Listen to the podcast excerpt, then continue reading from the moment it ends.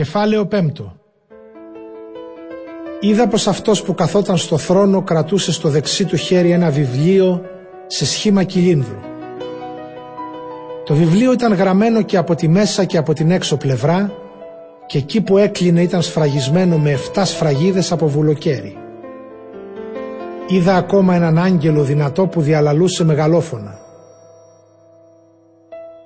Ποιος είναι άξιος να σπάσει τις φραγίδες του βιβλίου και να το ανοίξει; Και δεν βρέθηκε κανένας ούτε στον ουρανό ούτε στη γη ούτε κάτω από τη γη που να μπορεί να ανοίξει ή έστω και να αντικρίσει το βιβλίο.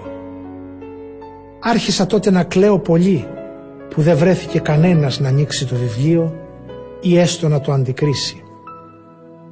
Ένας από τους πρεσβυτέρους μου λέει τότε «Μην κλαις, γιατί το λιοντάρι από τη φυλή του Ιούδα, ο απόγονος του Δαβίδ, νίκησε στη μάχη που έδωσε και μπορεί να σπάσει τις 7 σφραγίδες και να ανοίξει το βιβλίο.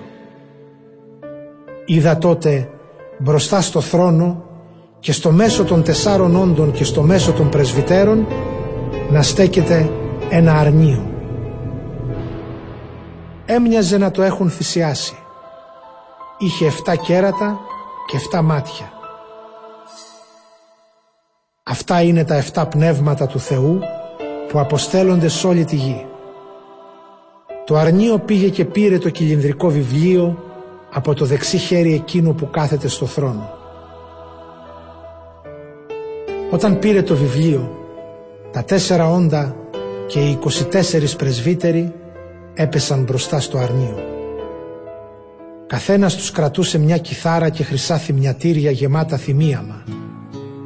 Αυτές είναι οι προσευχές των πιστών και έψελναν έναν καινούριο ύμνο.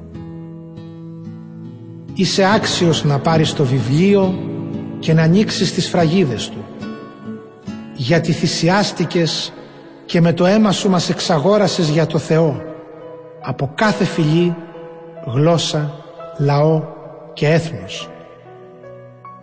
Βασιλιάδες τους έκανες αυτούς και ιερείς για να λατρεύουν το Θεό μας. Θα γίνουν κυρίαρχοι πάνω στη γη.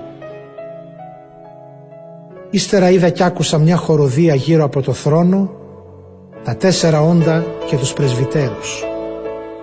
Την αποτελούσαν ένα αναρρύθμιτο πλήθος αγγέλων που έλεγαν με δυνατή φωνή.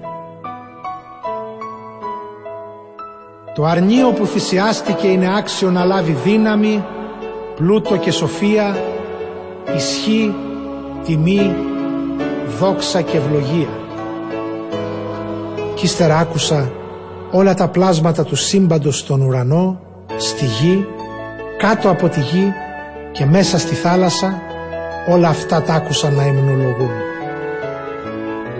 Αυτός που κάθεται στο θρόνο και το αρνίο να είναι για πάντα ευλογημένη, τιμημένη, δοξασμένη και ισχυρή. Τα τέσσερα όντα αποκρίνονταν. Αμήν.